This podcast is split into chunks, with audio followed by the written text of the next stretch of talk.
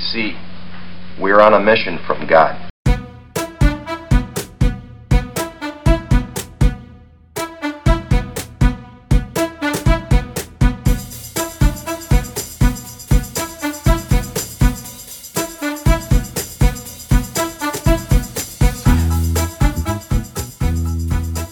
Hello and welcome back to the podcast. I'm Amanda Qureshi, also known as The Q, and today's guest is someone that I've known for a very long time, both online and off in Austin, Texas. But I've watched her uh, sort of from afar because we're not besties, but uh, you know, we're friends, we're online friends. I've watched her evolve over the last 10 years. And so I'm really excited to bring her here for y'all to get to know her and hear about what she's doing. She's the kind of person that inspires me to follow my creative dreams. Please welcome Anslee Connell. Hi, Anslee. Hey, how are you? I'm good. It's good. it's good to hear you. It's good to see you. We're on Zoom. Um, Thanks for so, having me. This is yeah. really amazing. Whenever you're like, "Hey, do you want to be on this podcast?"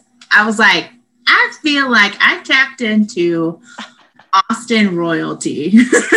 like, what? You want me to be on your podcast? That's so cool. So, well, that's really nice of you to say, but my podcast is not exactly trending. So, yay! you Maybe not today, but you just started it. It's it's bound to make waves because yeah. anything that you do is insightful, it's cerebral, it's healing, it's it, it, brings a sense of community across like vast amounts of people. I mean, it's you're incredible. I don't know if you know quite the impact that you have on people. I don't, but thank you. That's very nice of you to say. I am obliged to tell you I don't believe any of that. That that's my that's my uh, uh what I'm trying to work through at this point in my life um, which I'm sure you can relate to. I know because I've watched you overcome a lot of your own insecurities, and it's pretty pretty incredible. Like I think people like you and and like me um, who are willing to kind of live out loud a little bit are you know i mean i've heard people say oh tmi tmi or, or don't share so much online but i'm like well no that's actually that's where i get my inspiration from and i'm hoping to inspire other people and if if people don't like it they don't have to follow they don't have to listen. Exactly. Right. Exactly. All right. That was something that actually I was really charged with a, a few years back because, you know, I grew up with deep insecurities and that battled my whole life. You know, insecurity, I've said, has been my medicine, right? You take the medicine hoping you'll get better. and then one day you finally get better. And I don't know if it was the medicine or if it was just the fact that you believed that it would. But um, you know, insecurity was something that I really was like, ooh. But I was charged with this whole idea of like just just be yourself, live out loud. Mm-hmm. Out loud, share your journey. And I've gotten tons of negative feedback, but way more positive than that. So I can't believe anyone would give you negative feedback. That makes me so mad. It's I'm eye rolling in case you can't see it. I mean, there's a difference between constructive, sure, feedback, which is a, but like to, like I just, I don't understand the mentality of people who go online and are just assholes to people. It makes no sense, especially creative yeah. people who are who are really trying to express themselves. Totally, and people who have a message that could possibly help or you know give give someone the avenue to find their own healing. Yeah. I think that's really important. Yeah. Because we've all been through so many traumas, and if we don't talk about them or share anything, then it, you know you think you're alone. But as I've come forward about so many things that I've been through, you know, I've, I've gotten a lot of a lot of private messages that were like, "Thank you." Mm-hmm. I could never say anything like that about my own journey. I'm just so glad that someone else has been through this. Yeah. And thank you for saying that. So, and then someone who's like, don't share that. That's blah, blah, blah. So I'm like, uh, it's, it's your hang up. Yeah. Okay. Um, well, we're going to kick off the podcast. I mean, I don't want to get too far into the juicy stuff yet, but because okay. uh, I always start with some icebreaker questions. So these are easy, these are things you know, but they'll help us get to know you a little better and um, they're fun, I think. So, the first question is What is the last thing that you watched on television? Ooh, it was a horrible, horrible Christmas movie. I, I actually I love horrible Christmas movies. In fact, the worse they are, the more I love them because why not, right? right. uh, I think it was called A Princess for Christmas or something like that. I actually stopped the movie. What? And went to bed, which is me. I was like, okay, how far am I? It was just like I wanted to gouge my eyes out. So that that was the last thing I watched. Was it, uh, was it uh, on Hallmark? It was on Netflix. Netflix. I so I, I actually considered I you know I don't drink anymore really. So but I a friend gave me a margarita for uh, my Christmas gift. I was like okay sure. Uh, I'm not gonna turn this down. It was Curra's avocado margarita. Go get nice, one. Nice. Um, and so I was like, I should drunk tweet this movie. but I didn't, and that is an opportunity missed. well, it's on Netflix, so you know what that means. You can always go back and do it again. There's always next year if I muster up the courage to suffer through that. okay, so what's your favorite horrible Christmas movie? Oh, it is. Oh, what is the name? It's the it's the one where Mariah Carey, I think, wrote and directed it, and she's in it. It's so terrible. It's got Lacey Chabert and um the she was in she was some another actress that is in can I say actress? Can we say actress anymore? Actor, actor. You can strike that, whatever. All right. she was in uh, Sister Act. She was one of The nuns. She was also in Hocus Pocus. I forget her name, but she's incredible and I love her. Um, anyway, it's this, it's very Hallmark. It was very sponsored by Folgers and it's got some laughable, laughable Folgers cameos in there that my, uh, a group of my girlfriends and I, we get together every year and watch that movie and we rewind the Folgers part and just keep playing them over and over until we're we've Peter Pants laughing, and it's the greatest. Wow, I've never seen it, uh, and now I feel that I must. you should. It everyone should. And Mariah Carey has like special lighting, and the writing is not that great. Of course, there. It's it's just a classic to me now. Okay. So, um, great answer. Not what I was expecting, but awesome. Uh, so then the next question I have for you is what is the last book that you read? Uh, that I finished or that I'm currently No, reading? no, it, it, you don't have to finish a book to have read. Okay. and it can be an audio book too. Also, little uh, interesting fact about me, some trivia. I tend to not finish books. Mm. I'm I'm a last two chapters of you know abandoner, I guess. Why? I don't know. I've done this to so many books. Either I start and I'll, you know, I'll get into it and then I'm like, oh, I'll come back to this and then I'll get distracted. I tend to get distracted with stuff. But I think some of it is I don't want it to end. Yeah. I did the same. No. I couldn't watch the end of. I still. I can't believe I'm going to admit this. I couldn't watch the the end of Schitt's Creek. I like. I have. I still haven't watched it because I was. Like, I haven't watched it at all. I've watched no, no, not an episode. I loved it so much. I like binged it, but then when it was, and I do this with every series that I fall in love with, I will like binge, binge, binge, binge, and then as it gets closer to the end, I'll like start spacing them out, and then I'll just stop watching it altogether. It's the same principle. Totally get it. Yeah, totally. You're like, I don't want this to end. If I don't watch it, it's not over, and I can still hang on to these characters. Right. Um, but the book I'm actually currently reading right now is called In the Flow. It's by Alisa Vitti, and I found her her first book, Woman Code, to be incredibly helpful and healing for me. I have PCOS and hormonal imbalance um, because of that, and with some other lots of other reproductive issues. And so she's actually leading the way in women's hormonal health. And so I really wanted to tackle her book in the flow. And so I started oh. that over the past couple of months. And it's it's amazing. She talks a lot about how you know, women's bodies are very different, you know, biologically, and we should treat them differently in order to support them.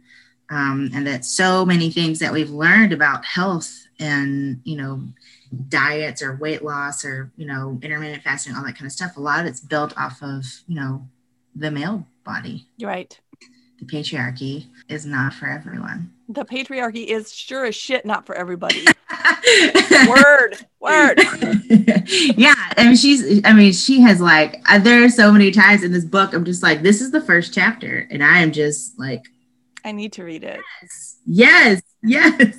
yes. So I'm, yeah. I'm reading that and and on the path of healing, hormonal imbalance. That's great. I um, I will share this because I'm I, I'm I've been public with it for a long time, but I had what's called, or I have what's called premature ovarian failure. So I went through menopause at like 35. So I'm postmenopausal at 46 and have been for 10 years.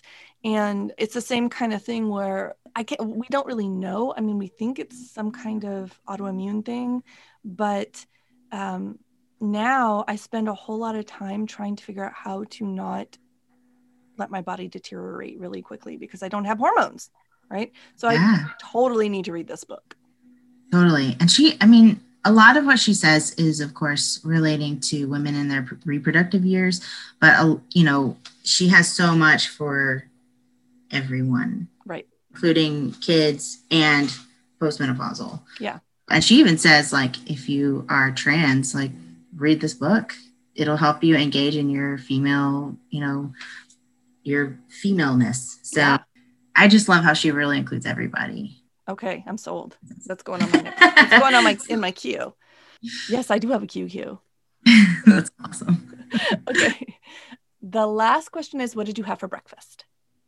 I had half of an everything gluten-free bagel with some cream cheese and smoked salmon. Nice. That's pretty fancy for a Monday morning. I'm on break, so oh, uh, school's not in session until you know next week. So I will, I will continue to enjoy my bagel with lox. yeah. Yes, uh, I I was never a fan of breakfast until the until this COVID thing happened, and now and I've been home for like every day for months, and I started having breakfast because I you know I'm here with my family and they all get up and they want to eat breakfast. So I just started making breakfast every day.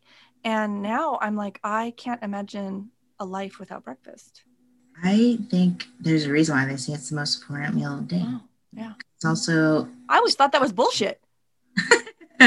no, actually, what I'm learning from Alisa Vitti's work is that uh, blood sugar stabilization is the key to women's health, like the first level. Wow. So you know, balancing your blood sugar is part of her whole like flow protocol, which is helping, which is why I am on the path of healing hormonal imbalance in my body.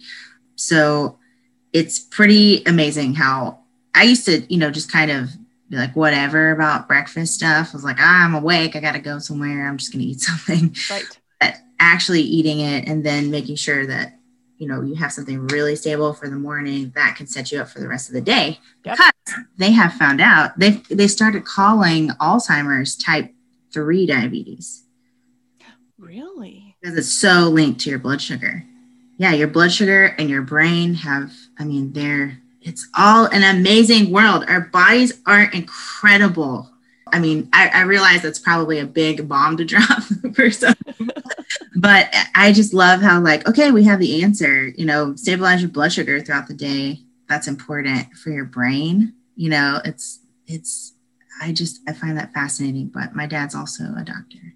So I grew up learning all about the human body and seeing how amazing it is.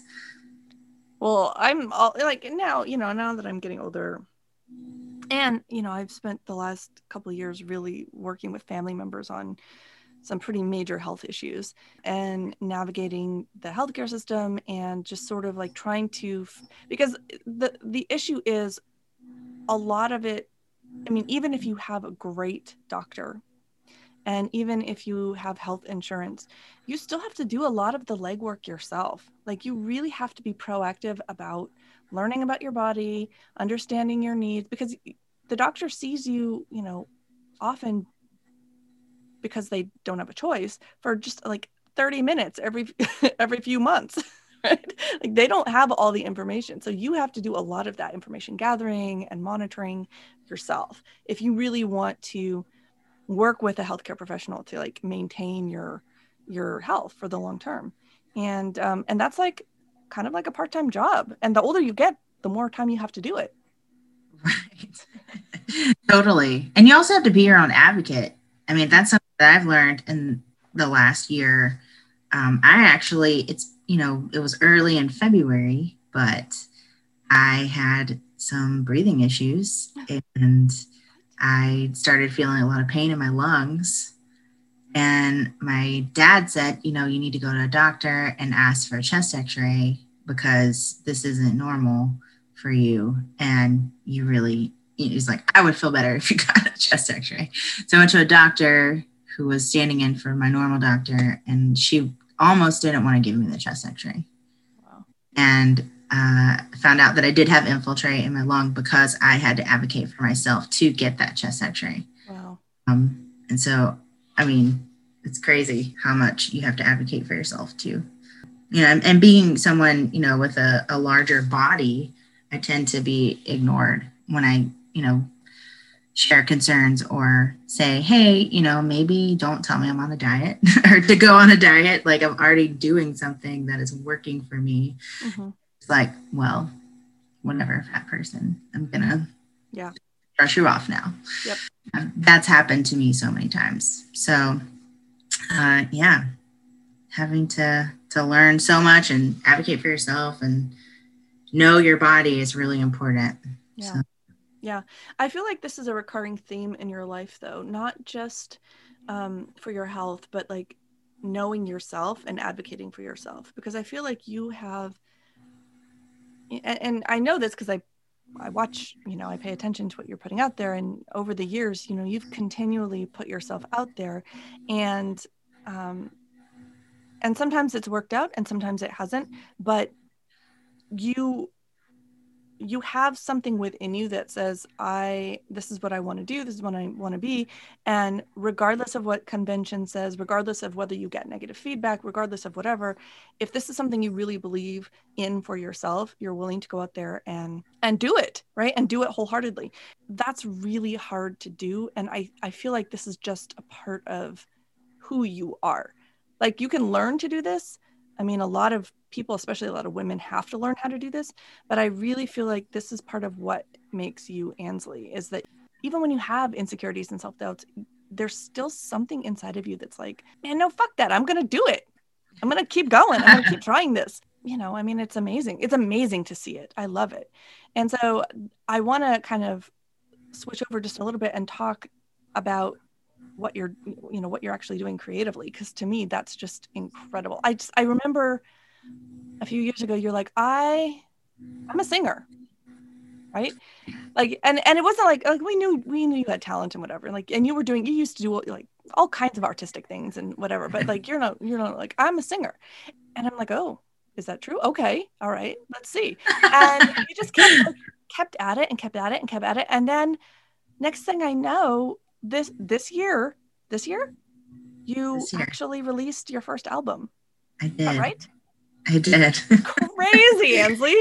Like, and I how know. many people say that? How many people are like, I I want to be a singer, and and it just never happens for them. So how, talk to me about this?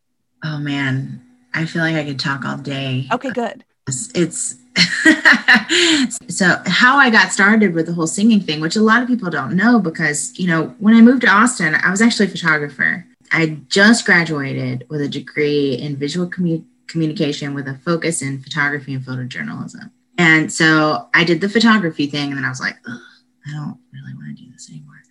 Um, plus, you know, I'd always had a sense of an eye for fashion or whatever. And I was like, I want to make clothes for bigger girls that are cute and fun and sustainable. And so I did that. And thank you for modeling for me. That's right. I did. That was I, I so much that. fun. It was fun. I felt amazing. I've never like obviously I'm not like model material, but like I, you are. When you asked me to, I was like, oh hell yes, I will. I loved it. I loved it. And I loved the the dress that you had on was perfect for you. And I just, I thought it was great. So I was remembering that when I was preparing for this. So I was like, oh, she modeled for me. The, the Whole Foods fashion show, right? Yes, yes. Mm-hmm. Yeah. That was cool. So anyway, thanks for doing that. Still That's years cool. later. It was what, eight years, 12, seven years ago, not 12 years ago. But Yeah. um so i you know people knew me as that because i had you know that was my whole life for a while and i kind of put music on the back burner but it was something that i thought about every single day and something that i wanted to do and i was like i live in austin why am i not singing Okay, so did you do this growing up? Like it was was it something Oh, yeah. Okay. All right. So it was interesting. I would, you know, in my hometown, I was known as a singer. And, you know, the place where I grew up and then went to college, I started learning photography. So, you know, I got into the photography realm. And then when I moved to Austin, I'm basically known as a fashion designer for the first half. And then it took, I mean, it took a life coach at the time to come into my studio and and look around and be like, wow, you really don't want to do this. and so I was like, oh, you're seeing through me right now. Yeah. And so he was like, well, what do you want to do? And I just was stunned to silence because I had, you know, I had built my life around being a clothing designer. I mean, this was like all my friends were either my models or other clothing designers. you know, I mean, I that just was the world that I lived in, and I was too afraid to to do the whole singing thing because designing was also not cheap. So Hmm, all of my money is here. right. What am I gonna do?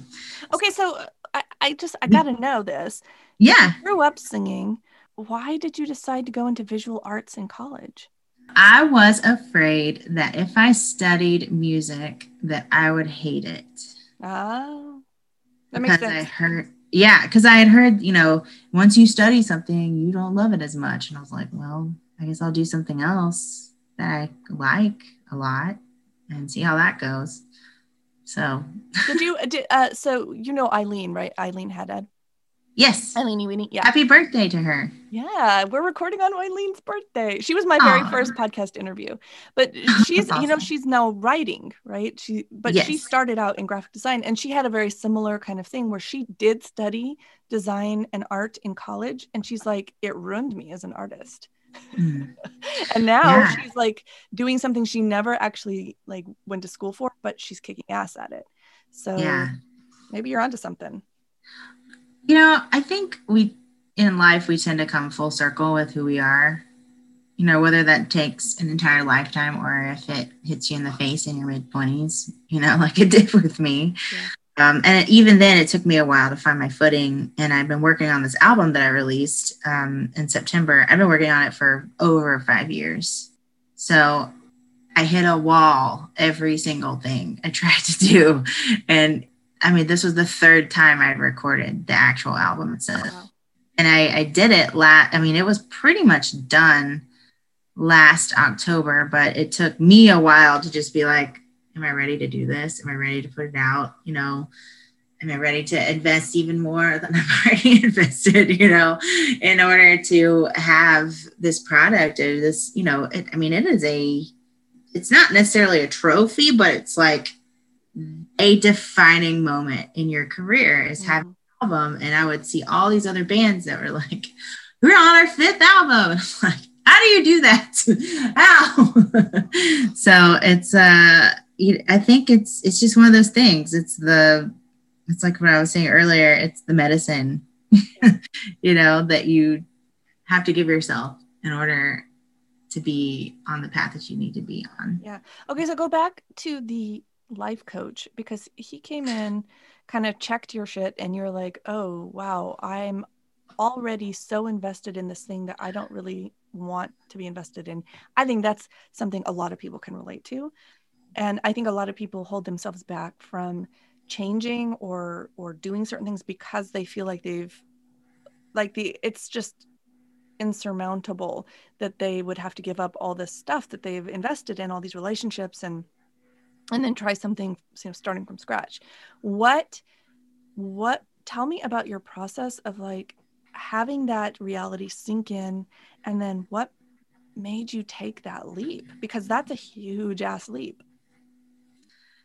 It is. Um it's so in the moment you know he i felt like he saw him through me and i had nothing to give him because i was so afraid of even saying anything um about it because everything that we just shared so he was like what is it you really want to do and i just was stunned in silence like uh, what do you mean? This is my whole life. This is what I want to do. Right. He was like, What do you really want to do? It's like, the panic was setting in, and then he goes, What the fuck do you want to do, Anslee? And he like kicked this big box and all this fabric, there was fabric flying everywhere. And I finally just broke down and I said, I want to sing. What? It took my breath away. It was like one of those weird movie moments where it sounds like a show me the money moment exactly it just all came out and i was and then i just like i broke down because i oh. Never said that that was what i wanted to do and your words are so powerful. So he was like there it is. There you go. And i don't i did before then i never cried in front of a man. Wow. That was just not or at least someone i wasn't in a relationship with. And so i was like i mean ugly cry, snot coming out of my face, mascara everywhere. I mean, it was rough. and he goes, Good, that's good. You're going to start your band on Monday. So I got on Craigslist. I found one member and I was friends with two other people who joined me, and we started a little cover band that was rocky and hard to do, but it was, you know, it started something. And that was in 2013. And, you know, the band's, you know, as every band does, has taken on several different forms. I, uh, I'm really glad that I kept with it because there were so many times that I was just like, oh, do I need to do this? Am I good enough? You know? Yeah. Uh, what do I do? I can't do this, right? All of the the hamster wheel that your mind goes on when you're a creative or anyone who's alive, I guess, and yeah. trying do something different or something that really is important to them. But why do you keep going then? Ah, because I have to. Right. I have to. Right. It's it's me. You know, I grew up singing. I grew up I grew up singing in the church and at school and my dad had a music festival in our backyard every year for about 13 years. What? Yeah. That's awesome. I am from Statesboro, Georgia, and there's nothing going on there at all. It's about an hour away from Savannah inland. And so it's uh it's a very small town and we'd have a thousand people in our backyard for a weekend, you know, and it was just something that we did the first the first Saturday of August every year. It was hot, but no one cares. Right before school started, so you know more people were available to to come, and you know it was it was a lot of fun. We had wow. a lot of food. We you know there were a lot of bands. We had a family band. Um, I was actually I think in two family two family band projects, or at least in two projects with my dad but um, it was a lot of fun. And so my dad basically was like, "Hey, you're gonna sing." That he called it the his annual Fire Ant Blues Fest because I mean we grew up going to all kinds of music festivals. And my my parents were a long time uh, New Orleans Jazz and Heritage Fest uh, goers for a re- really long time. Um, so he wanted to create that for himself in our backyard, and I think he did a pretty good job you know, considering it was a small town and it was family run. Um, and so we had a lot of fun. He did a great job. I'm going to say that he did a great job. Dad, that is amazing. Great job. oh, I, yeah, it was so fun. no, it's incredible. I, I uh, a couple episodes before this one, I I talked to a friend of mine in Canada, Bob Ledrew. He and his partner actually before COVID, uh, for many years have had uh, like house concerts in the same similar thing. They're much smaller scale. They'll have like 30 to 50 people over. Um, you know, they'll have the artist stay with them. They'll give all the money in cash to the art, and they do it just because they love it, right? Yeah. Something they're passionate about.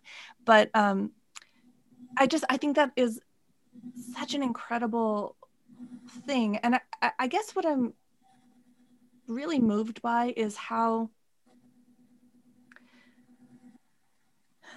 you know everybody tells you you have to have this business model right? Or they they want you to like monetize every step of the way. And for a lot of people it's not about that. And that doesn't mean that you can't make money that way but that's not what's driving it. And in fact i think some of the best shit comes when you're just doing it because of what you were saying because you have to do it. That doesn't mean be stupid and like just you know let people take advantage of you or let somebody mismanage your income none of that. What it means is what is really motivating you what is making you excited. And for your dad to like put on this thing you know every year for you to make this decision that maybe financially didn't even make sense but it it spoke to you so deeply you were like there is no other choice. This is what i have to do. Usually the things that speak to me don't make financial sense sometimes i mean I, I, feel like that's changing a lot these days but yeah it's you know he would i mean i would sing for everything growing up you know usually in a choir thing. I didn't do a whole lot of solos but i always had this eagerness to sing and i always loved it. And um, we would my dad had a small airplane. This is just a weird little side story, but my dad had a small airplane. And so when we would go, you know, see family members or something like that, you know, if, I, if they would have the headsets on and I wouldn't, because they could talk to each other about whatever. And it just depended on what was available at the time. Sometimes the headsets were broken, whatever. So I would just take off my headset if I had it, or I wouldn't have one. And I just sing because there's a lot of noise. Mm-hmm very loud and i thought no one could hear me but apparently they heard me every time and they didn't tell me for years. They're like oh yeah we loved hearing you sing in the airplane. It was really weird but we loved it. Amazing. I just i was always singing all the time and so my dad came you know came up to me one night. He handed me a cd he said you're going to sing at fire ant this year. Learn these songs. And i was like what? Me? Like as the lead singer of our family band? No. Because everyone's gonna be listening and no. Like, how am i i no dad this is bad this is a bad idea. It's gonna be bad. So it's like you love to sing you're gonna sing. So the first song i ever sang with the band live was kiss me by sixpence none the richer Aww. and they loved it. And so after that then i mean i got a bunch of I mean, I started singing the national anthem at my school's, you know, sports functions, and then they had me singing at the university in my hometown. I mean, it really like kind of snowballed. So whenever I moved to Austin and was like, I'm a clothing designer, everybody that I knew from, you know, my past from my hometown was like, what? Wait, why? why would you do that? So, you know. That's amazing. Okay, so how did your dad react when you told him um giving up designing i want to be i'm going to be in a band.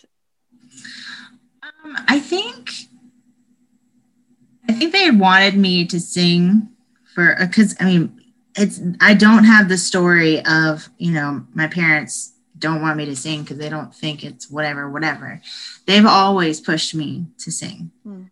and it was kind of like yes finally she's doing this again because they knew that it was I mean, they just knew that it was part of me, that it was something that I needed to do and something that I had neglected for a while. Yeah. And I'd actively done that. You know, I, I told myself, I'm going to put this to the side for a little bit to try this thing. And I think, you know, everything, for everything, there's a season. Yep. And there was a season that I was making dresses, you know, helping.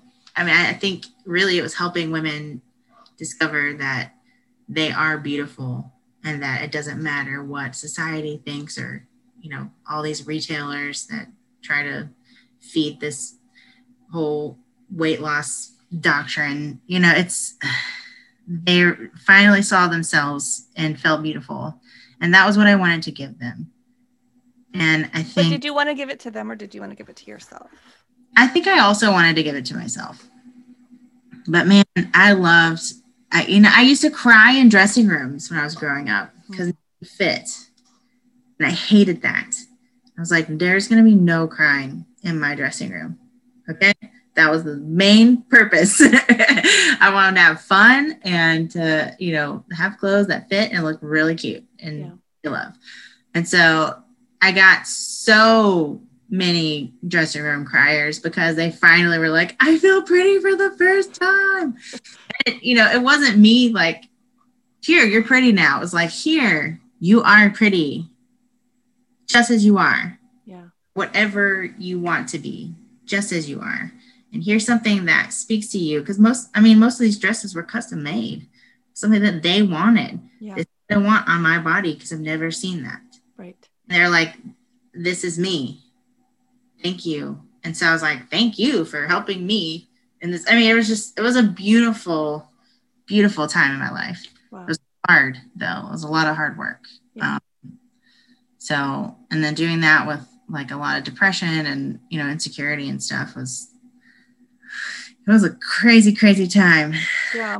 So how do you how do you resolve the insecurity with your drive to be a performer? Because a performer, you're basically putting yourself out there all the time. Like it's it's there that's non-negotiable. You have to be on a stage if you're a perform a performer, right? And um and then but at the same time, you know, you have to battle these demons of am I good enough? Am I beautiful enough? Am I this? Am I that? And what does that look like to do battle with yourself? And what does it look like to win that battle? And and I don't just mean for all time. I mean, I, I think we're always going to be recovering from insecurity. At, at least I will. But I think every time you overcome it, you get a little stronger. And every time you put yourself out there and stand in the spotlight, you get a little stronger. And so, what does that look like for you? So, if you had met me when I was just starting out singing, I couldn't even talk to anyone the day of any performance because I'm so riddled with nervousness, anxiety, self doubt. Just, I mean, I couldn't eat the day that I was singing because it was so hard for me because of everything that you just said. and now, you know, it's gotten a lot better, but I still get really nervous um, for anything. And I think it was uh, Tony Bennett who said to Amy Winehouse, that just shows that you care, Mm. you know?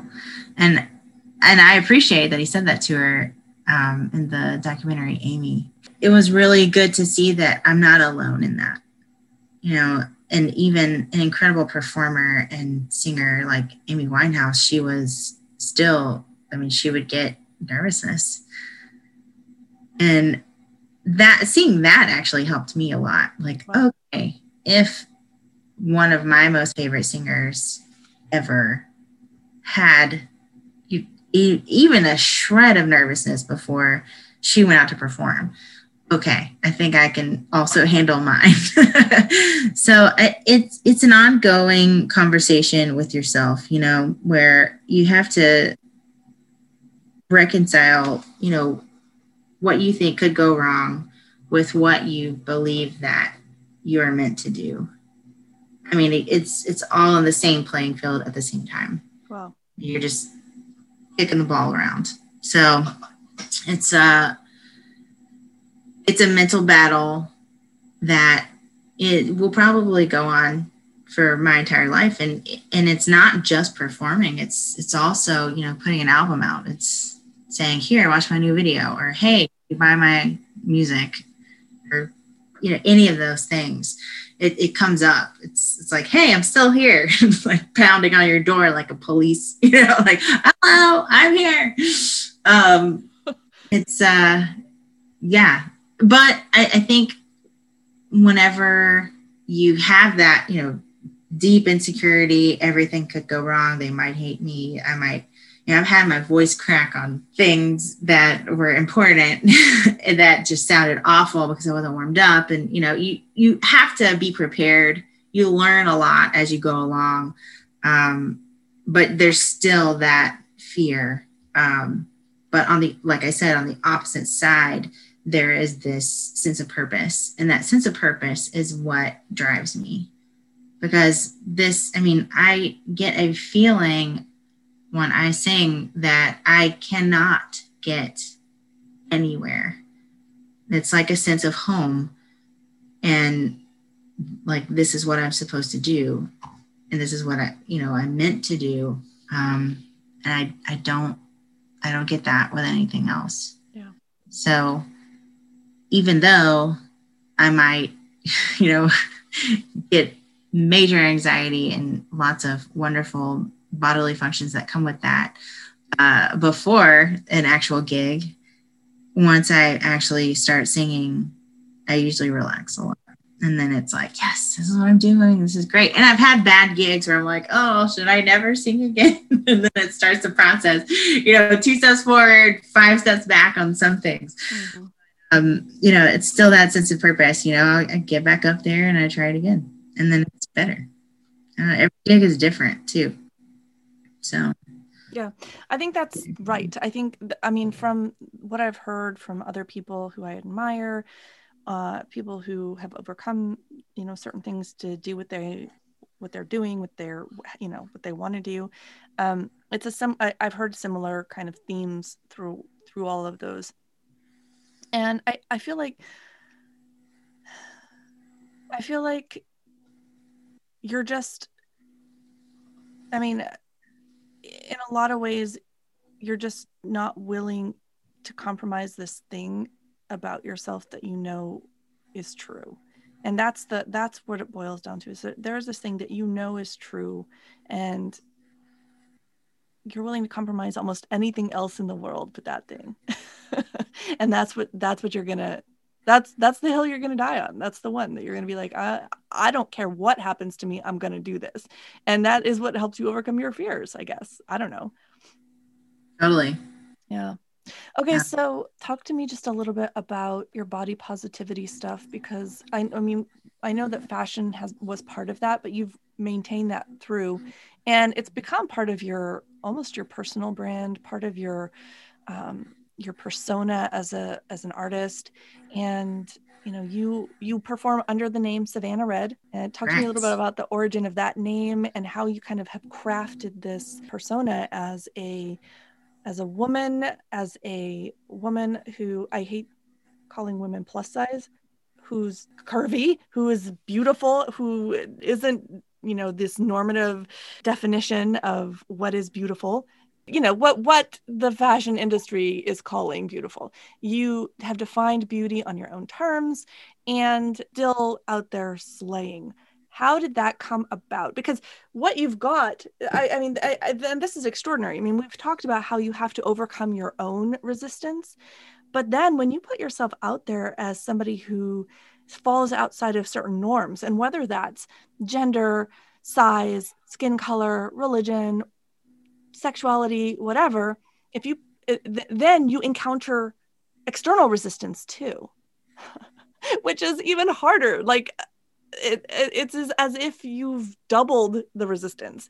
So now, how did you push through that and claim yourself as this person, this performer, as this identity of Savannah Red, and and make it happen? To be honest, I think I'm still pushing through it. Wow. I think it's a daily thing. Um, but, you know, everything's a journey and process. So I think it really just goes back to that sense of purpose, you know? And when I shaved my head in 2012, I did it because, you know, for women, especially hair, has so much baggage. You know, it's it's our identity sometimes. Yep. Um, and I'm sure you could definitely speak to that. in a lot of different ways because um, I've loved everything that you've done with your beautiful hair, including today. That's awesome. Um, I just, you know, I realized whenever I started really hating myself and wanting to be someone else was whenever I changed my hair. Mm. Um, I started bleaching it. I put, I did sun in. Oh no. Sun in. Oh, it was bad. It was awful. I'm getting flashbacks to the eighth grade. exactly. That I think it was seventh or eighth grade for me. Um, and so I was like, I, you know, and I just went from there and had different hair colors until one day I decided to shave it all off and see myself for the first time. And I mean, you're looking at unbleached, still virgin hair from that experience. Um, and I didn't realize what I was getting myself into whenever I said I want to see myself for the first time because I really saw myself the good, bad, and the ugly. um, but it, it was, a, it, you know, it was my teacher. It taught me to really embrace who I am. And that will always be a journey, I think, especially as we are constantly messaged with all, you know, it's it's not profitable to love yourself. Uh-huh. That's one thing. So That's as long right. as there, you know, there's people who make money off of your insecurities, we're going to have these messages. So, you know, you know, sifting through all that shit, you know, just being like, this is me, this is what I do, this is who I am, and fuck everybody if you don't like it. Mm-hmm. I think hitting 35, you know, on that journey, because my birthday was um, earlier this month, I was like, this is who I am. this is what I do. And I'm going to stop apologizing for that to myself first. And then the rest of the world can also deal with it. Yep. Um, and that's been really freeing. I think the pandemic has really helped me take even a closer look into all of those things. Like, this is who I am. This is what I believe. This is, you know, these are the things that are important to me. These are the people important to me. Um, and I think if we're not looking at that through all of this, then we're probably mostly distracted because yeah. I think it's really brought that out for most of us. Um, and I think it's a good thing. It can be it can be really hard, but and it has been hard for me um, in a lot of ways. But yeah. I think just you know that which is why I released the album. It's like this is what I'm gonna do, and I haven't done it, and I'm I'm doing it now. And even though it's probably bad timing for most people, um, this is still, this is me, and I need to do this for myself. And who cares if it's bad timing? Yeah. Yeah. it needs to be done. Um, so, yeah, and, and I think I had uh, some pretty strong messages on the album that I released that have been just kind of pent up for a long time because no one had heard the songs. So now it's out there, and I'm like, okay, I'm gonna go write new stuff that I've been thinking about for a while since I've had, you know, so much focus on this. But I don't even know if that answered your question. Yeah, it does. It does. And it resonates so much with me because I had a similar experience this year. Like I I think a lot of people had this where we've you know, we spent so much time doing stuff and being distracted and then we came home and we just sort of had to look at ourselves. And every day you know there wasn't enough to keep us distracted. And so we started noticing little cracks here and there and this and that. And um, you know i had a lot of i really wrestled with myself and my identity as a you know as a as a woman as a, as a religious person uh, as a professional uh, who you know and as a as a person who's now 46 and what is it that I really want out of my life? And and my appearance and like who am I? What do I look how do I want to look? And I think you know this is like uh, a really great example is you know when you're at home when you're working from home and you don't have to travel and you don't have to go to conferences or whatever you you can do whatever the hell you want so you can experiment a little you can try stuff on. And what where i landed it's really funny because i i did a, i do a vision board every year. And last year my um my vision was being fabulous right? I was like i'm to be fabulous in 2020 and oh my fucking god i was not fabulous like 2020 was a shit show right? I, and i started out the year i think with like a graying bob right? And uh, just like sort of feeling like this is you know i and and as i went into the year i was like i'm going to be this middle-aged fabulous you know literary woman and I, that was my vision board. I'm ending the year with a bleach blonde faux hawk starting a YouTube yes. channel and I feel fucking awesome. Like yeah. I, and it just occurred to, and and what's so funny is I actually like halfway through the year I like took down my vision board and I threw it in the fireplace and burned it. I was like, oh, yeah, all of that. And then I just forgot about it. I just forgot mm-hmm. about it. And then all of a sudden, like a, about a week ago, I'm like, holy shit, I'm fabulous. And I totally did live up to my goals in 2020, except they just didn't look the same as they did on that vision board. So I think this idea of like looking at yourself, seeing the good, bad, and the ugly, and and also seeing where you're not actually who you really want to like who you really are. Like all the pretenses that we put on of what are you? Well i'm not all those things that i was pretending to be for a long time. And it's like once i shoved that off of me i like felt lighter. And i'm like oh no. I know who the fuck i am I feel amazing right now, right?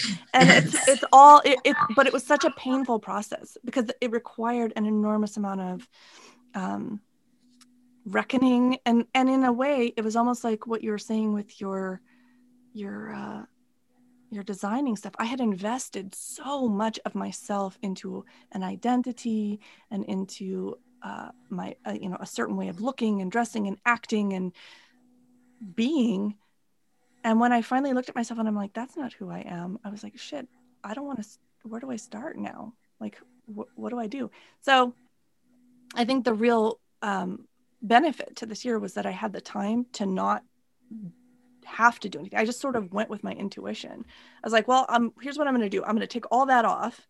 I'm going to sit here and I'm just going to wait for it to come to me. And I'm just going to follow my instincts. And it's it's worked pretty well so far. I think. I think it's working for you See? at this point. right, right.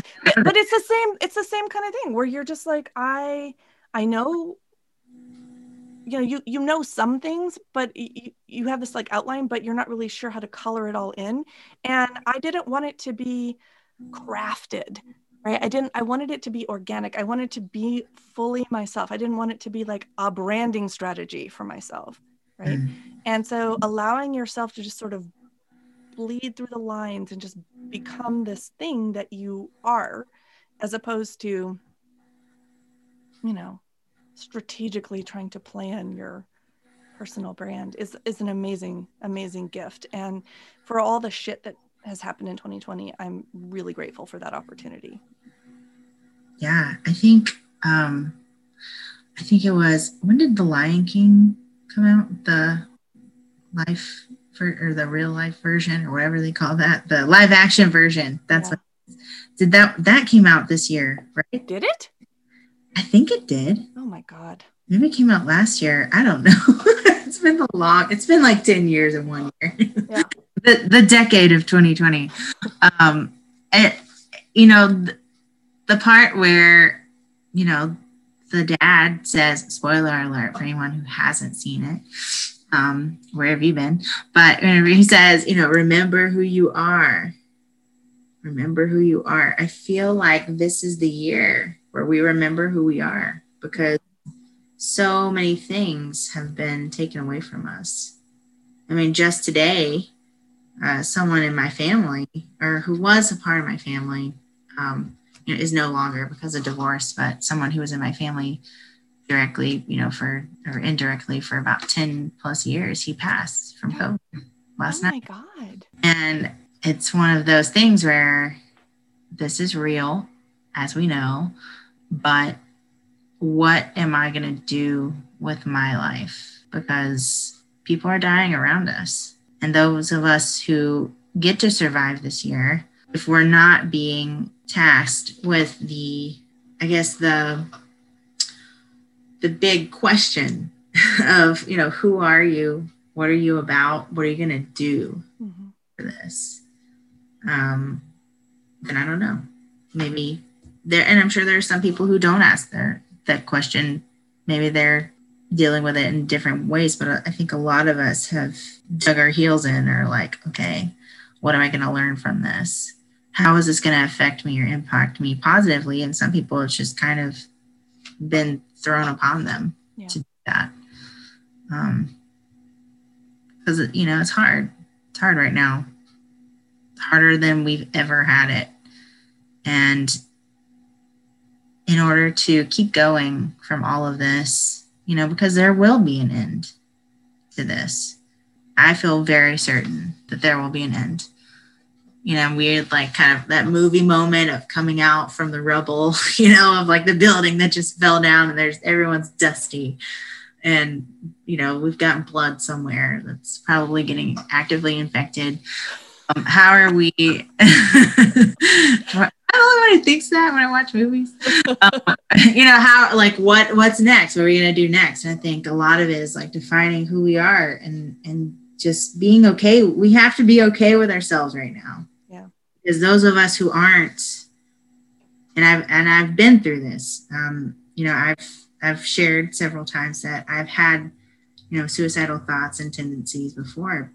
And there's probably about five times throughout this year that I've been like, is today the day? You know? But I haven't done that. And so I, I keep trying to give hope for for others who do have that same the same thoughts that I've had so many times. Like we're gonna live through this. Yeah. And if you need help, I'm here with you. And these are the demons that I've battled. And this is what I want to do afterwards, after this is done. Because I know that there will be an end. So what what are we going to do now in order to, to prepare? Because I feel like this is a big time to prepare. Yeah. And it's I, I think it served me in a lot of ways. Um, so yeah, that's an enormous amount of like mental fortitude to be able to to recognize even in a state of hopelessness that there's something else that, that nothing is ever going to you know everything changes that eventually it will change. Eventually things will get better. There are ups and downs and you know i will be completely brutally honest to say that i in the last two years i've had the same struggles right? I've often thought if not I should end my life because I, I still, I think the thing that keeps me hanging on there is that I have my teenagers and I know that it would just,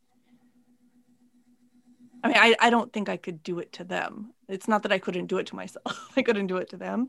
But, um, but then the other, you know, the thing that I often will say is there are days when the only thing that keeps me going is this idea that I don't have to be around forever right? Like yeah. I'm if i can just just make it through just suffer through. Um so i know that kind of anguish i know that kind of anguish. It is an awful awful anguish to just feel like there's no hope and there's no purpose for you and that there's no that you you have no value.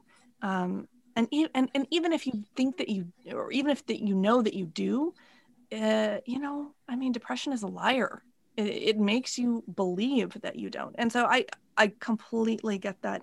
And i i think that we often i mean obviously it's important to get help. It's important to reach out for help. It's important to have um, you know doctors and therapists that can help us. We have those things but even with those things there are challenges. And uh, i for one really appreciate it when i hear people like you, and we talked about this earlier, who are willing to live out loud and say the things that nobody wants to say. Because in the end, I, I think the thing that is most painful is the feeling that you're alone, right? And if somebody else can at least mirror it and say, I feel you. I've been where you are. I am where you are. It's going to be okay. Then that's the thing that can keep you afloat just long enough, just long enough to to grab one tiny little glimmer of hope and hold on to it and keep going forward. But it is it has not been an easy year, right? Uh, for no. anybody, uh, especially for people battling, you know, addiction or mental health problems or um, or whatever. And I'm just so grateful for my own community of which you are a part. People who I try to surround myself with online and offline are people who uh, are real and authentic and who are willing to be themselves 100% and to do it in a way that um, uplifts and inspires without, you know, the toxic positivity. It's done in a way that is genuine and that shows concern for the people around you, around us.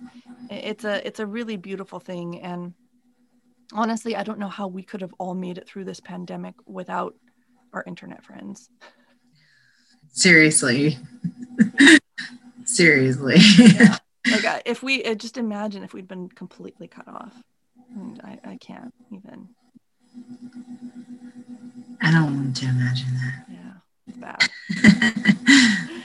All right. You didn't tell me though about the name Savannah Red. Where that? Oh yeah, that's right. That's right. So I was in college and I was with my dad while we were practicing for the fire ant, you know, festival, and he was just he played more bass at that time, so he was just like, you know, ding, ding, ding, right, just like noodling around on his bass, and I had hair, you know, the color of a fire engine and so, or a fire truck. And so he was like, Have you ever thought about a stage name? And I was like, No. He said, Well, you know, you're you're really getting into a lot of jazz and blues and stuff like that. And a lot of a lot of blues singers and some jazz singers have a, a stage name, you know? Have you thought about that? Like, no, I haven't at all. So he said, What about Savannah Red? So I was like, I like that. And I was 19 at the time, so you know, I didn't really thought about anything like that. So it was a it was a cool concept. So I started singing. You know, he introduced me that year, Savannah Red. Wow. That's and I sang. I think I sang in college under that name for a pageant. Yeah, I entered the Miss Barry pageant. I got it second runner up too. Whoa. Feeling fancy. so I put together a little band and it was, you know, Savannah Red and something, something. I forgot what I called them. Um, and then I, you know, was thinking about a name for my photography because I started out as Anslee Connell photography. And then it's like, eh, I think I should call that Savannah Red too. So the photography was Savannah Red Photography. Then I had the Savannah Red Curvy Couture, the clothing line. And then when it came time for me to sing again, Savannah Red music. Yeah. Excellent. So, I love that your dad has been this constant theme in your, you know, in your inspiration and in your music and has been so supportive of you. And uh, I hope I hope he's proud of you. He should be proud of you. I believe that he is. Yeah. I actually dedicated the album to him and I wrote that if you ever listen to the album, there's um I think it's track number six. Yes, track number six called Between Dreams. And it's a song that I wrote from his perspective when you know, there's a very sweet moment that I had with him when I was, I think I was about 16, and he was leaving. Um, we were on vacation with a bunch of other families, and he was, um, you know, we had a small airplane at that time, and he was flying um, someone back home from Key West. We were in Key West, so he was flying someone back home, and so he was saying goodbye to, you know, me and my mom. I think we were the only two on that vacation at the time with the other families. I have two older brothers. Um, I don't think they were with us, but he just came in and he was, you know, it was really early and he was like, don't wake up. I'm just coming here to tell you I love you. You know, he's so, you know, the, the parental watching you sleep kind of cute moment. And so I just remember that. And it was a very sweet moment. And so I wrote a song about it. And that was, that's track number seven. I wrote it for, as if it was from his perspective and I dedicated the album to him. Wow. He's been he's he has put in probably more work than I did, you know, from until I started, you know, my band on getting my music career going because yeah. he just saw that in me and he's a musician himself. So he really wanted me to pursue that um, because it was important to both of us. So it's uh yeah. And my mom's been there the whole time. She's like baby girl if i had a voice like yours i wouldn't do anything but sing. And i'm like she wants me to sing country though so maybe one day do a country album for her. Yeah, that would be so sweet. Ah. all right well yeah. I'm gonna make sure that i link to your um to your album uh, yeah. notes so people can find you and you know your website and all your other stuff and i hope that people do find you and do listen to you and do follow you online and um, continue to support you. And Anslee you are really I, I i'm not just saying this i really mean that you do inspire me in so many ways and i feel i feel really lucky to have you as or, or to be in community with you. And maybe we don't see each other in person very often, but having you in my, you know, my world is delightful. And i'm i'm just i'm proud to know you and i'm proud of who you are and what you've become and i'm i'm grateful to you for inspiring me. Thank you. I feel the same way. Whenever you go away i feel so sad. I really love everything that you post just because i mean you share you know you're like me. You share the things that you have been thinking about and things that have changed you and things that are hard. Um you know and, and we're all with you there. And i love that about you. And i love that you know you really bring people together. I mean you have this community because of you. And you make a major impact on everybody and we're all better people for knowing you. Uh, now I'm totally embarrassed. Cut that out. it's true. Stop it. Stop it. all right. All right. Well, um, I hope you'll come back uh when you're, you know, top of the charts. No, actually you can't because this is a podcast for non-famous people. Okay. Well, I'm glad that I got in here now. Yeah, yeah. No, I got in on the ground floor. So when you become famous, people are going to be like hitting up my YouTube, being like, "Oh, I want to hear what happened, how she was before she got famous." you modeled for her. I'll be like, yeah. yeah. I know her. I know her. She was weird. Yeah. no, no, it's it's a good thing. Um, I I wish you lots of luck and success, Thank and uh, I hope that you get to a point where you can't be on my podcast anymore because you're too famous. I mean, it's it's a bittersweet feeling, right? yeah. Uh-huh.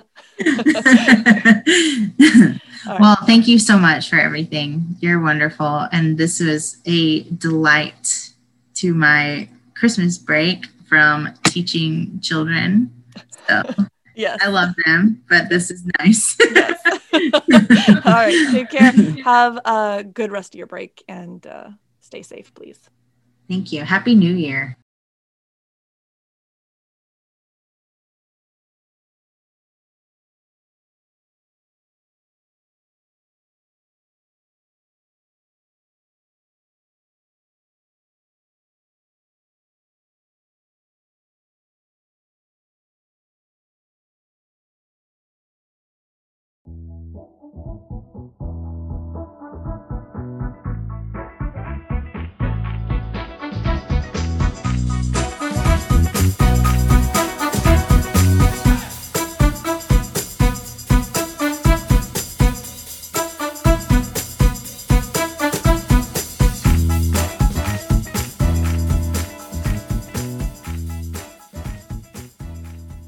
and don't come back until you've redeemed yourselves.